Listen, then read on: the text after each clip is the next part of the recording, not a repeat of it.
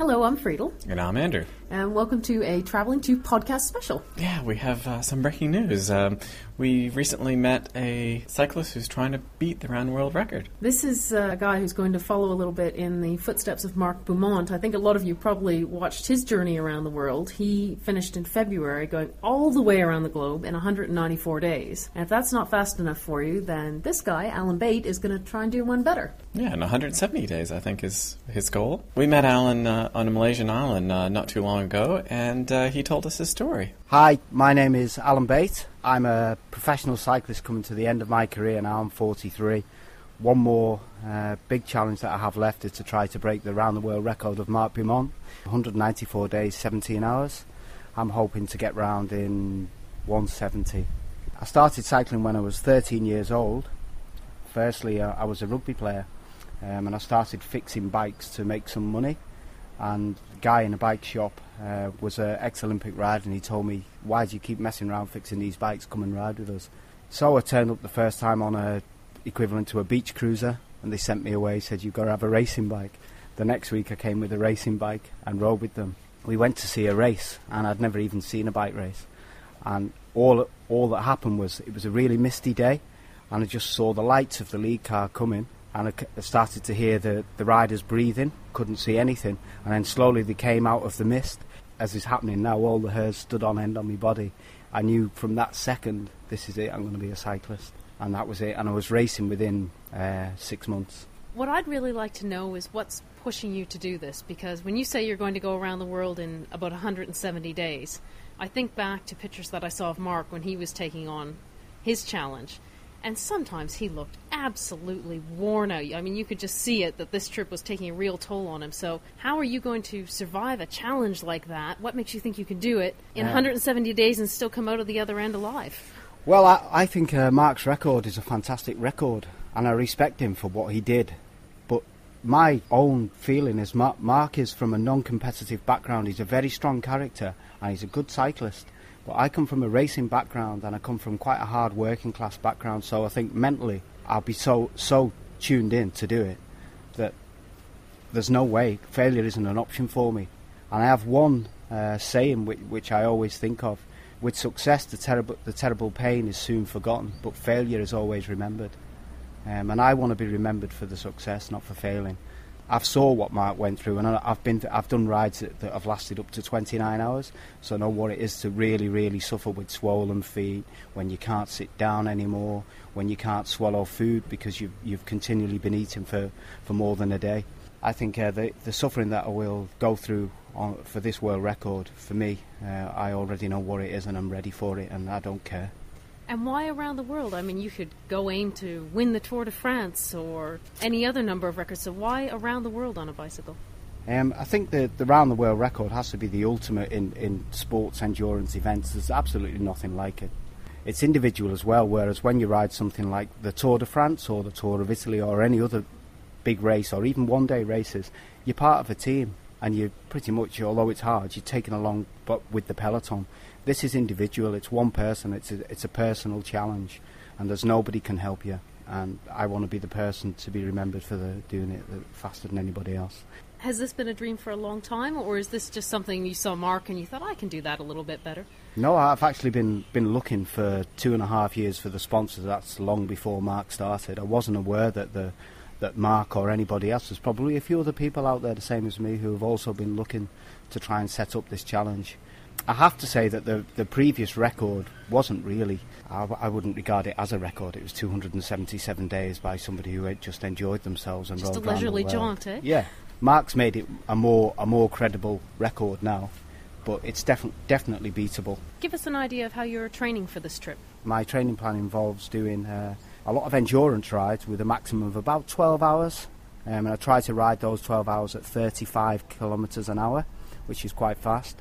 Um, but I also do interval training, that can be as short as a, a 40 minute session. Um, and I also train behind a motorbike um, at least one time a week. Normally, I will do uh, 50 to 80 kilometres at 50 kilometres an hour behind a motorbike because it's very important to have not just to have the endurance and the strength, but to have leg speed as well. Obviously for the, the time that I'm going to try to do the record in, I can't afford to take it steady on climbs. I'm going to be pushing it hard every day. You're making me tired just listening to all of this. How, hmm. what do you envision your typical day will be like on the road? I, I, should imagine it's not going to be like ours where we wander out of the tent at 8 in the morning and have a nice leisurely coffee and then head out. Dependent on the, the country that I'm in and the, and the weather conditions, um, obviously, if it's if it's heavy rain or it, it's quite cold of a morning, I'll be setting off a little later. Um, but pretty much, uh, my plan is to is to be on the road uh, by 6:30 to 7 a.m. every morning, to ride for five hours, to take a four-hour break, and then to ride again, regardless of whether it's dark or raining. I, w- I will still be doing that even if it's raining. So I'm going to try to do two sessions a day rather than one ride. And then if I'm feeling good and I keep I keep on top of my form, as I get close to borders, I, I will actually push that further. So uh, some days I'll be looking uh, when when it's good weather and I've got a tailwind, maybe at putting 300 kilometres in on those days, and obviously on the tough days when it's a headwind or very bad weather, I won't stop until I've covered 200 kilometres that day.